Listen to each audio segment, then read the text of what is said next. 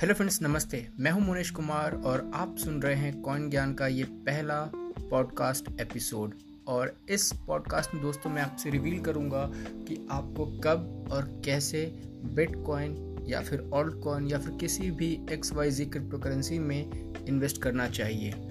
तो इस पॉडकास्ट को हम बहुत लंबा नहीं करेंगे। कोशिश करूँगा कि दो से तीन मिनट के अंदर मैं आपको वो बात समझा पाऊँ, जो मैं आपको समझाना चाहता हूँ। सबसे पहली बात जब भी आप क्रिप्टो करेंसी में इन्वेस्ट करने के बारे में प्लान कर रहे हैं तो आपको दो तीन चीज़ों का ध्यान रखना चाहिए। पहला कि आपको अच्छे से मार्केट को रिसर्च करना चाहिए। मार्केट में इंटरनेट पे ऐसे बहुत सारी जेनविन वेबसाइट्स हैं जहाँ पे आपको लेटेस्ट इन्फॉर्मेशन न्यूज़ और अपडेट्स मिलता रहता है। तो कभी भी कुछ भी बाय करने से पहले आप थोड़ा सा रिसर्च ज़रूर करें। एनी anyway, अगर अगर आप जब कहीं शॉपिंग के लिए भी जाते तो आप ऐसा नहीं कि आप किसी स्टोर में गए डायरेक्टली एक पैंट उठाई और आप बाय करके चले आते नहीं, आप दो चार पैंट चेक करते हैं, पहन के देखते हैं अच्छा लगता है, तब आप बाय करते हैं। ठीक उसी तरह से किसी भी करेंसी में इन्वेस्ट करने से पहले आप थोड़ा सा उसके बारे में जान लें।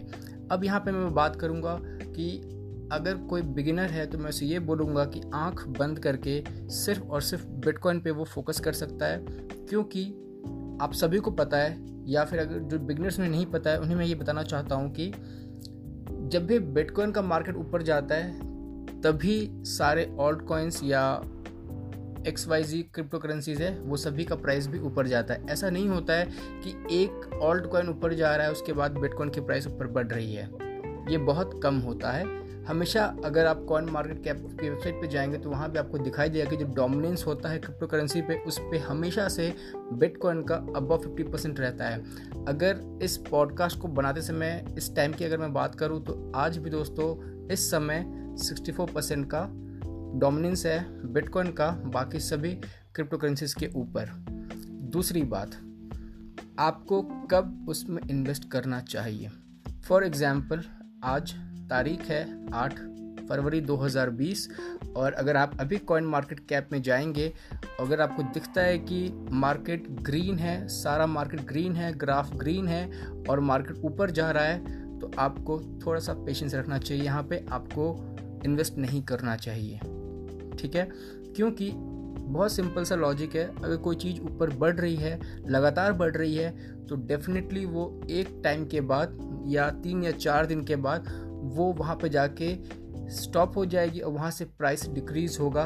भले ही वो थोड़ा सा ही गिरे, लेकिन वो गिरेगा ज़रूर। तीसरी बात मैं आपसे कहना चाहता हूँ कि जब मार्केट ग्रीन हो, वो टाइम होता है बेचने का सेल करने का। और जब मार्केट रेड हो, लाल हो तो वो टाइम होता है इन्वेस्ट करने का।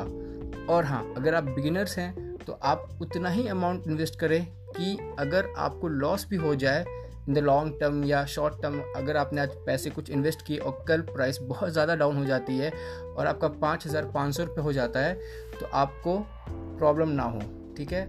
आप उतना अमाउंट लेके चले अगर नुकसान भी हो गया तो आप उसे सह सकते हैं। ऐसा नहीं होना चाहिए कि आपकी डेली ज़िंदगी में या आपकी रोज़मर्रा की ज़िंदगी में तकलीफ़ों का सामना करना पड़ जाए। तो पेशेंस होना चाहिए मार्केट की थोड़ी बहुत समझ होनी चाहिए। तीसरा उतना ही इन्वेस्ट करें जितना कि आप उसका लॉस उठाने को सक्षम हैं। तो ये तीन चार पॉइंट्स थे जो मैं आपसे शेयर करना चाहता था। अगर आपको ये वीडियो अच्छा लगे, वैसे आदत है यूट्यूब और टिकटॉक पे वीडियो बनाने की तो मुझसे वीडियो निकल गया। मैं नहीं चाहता हूँ कि मैं कोई भी चीज़ यहाँ पर एडिट करूँ। इसलिए अगर आपको ये पॉडकास्ट अच्छा लगे तो आप इसे शेयर कर सकते हैं। और कोशिश कर, और कोशिश करूँगा कि मैं आप लोगों के लिए डेली एक पॉडकास्ट लेके आऊँ जहाँ पर मैं आपको ऐसे टिप्स एंड ट्रिक्स बताऊँ क्रिप्टो करेंसी के बारे में। तो मिलते हैं नेक्स्ट पॉडकास्ट में। तब तक के लिए शुक्रिया। All the best thank you so much for listening this podcast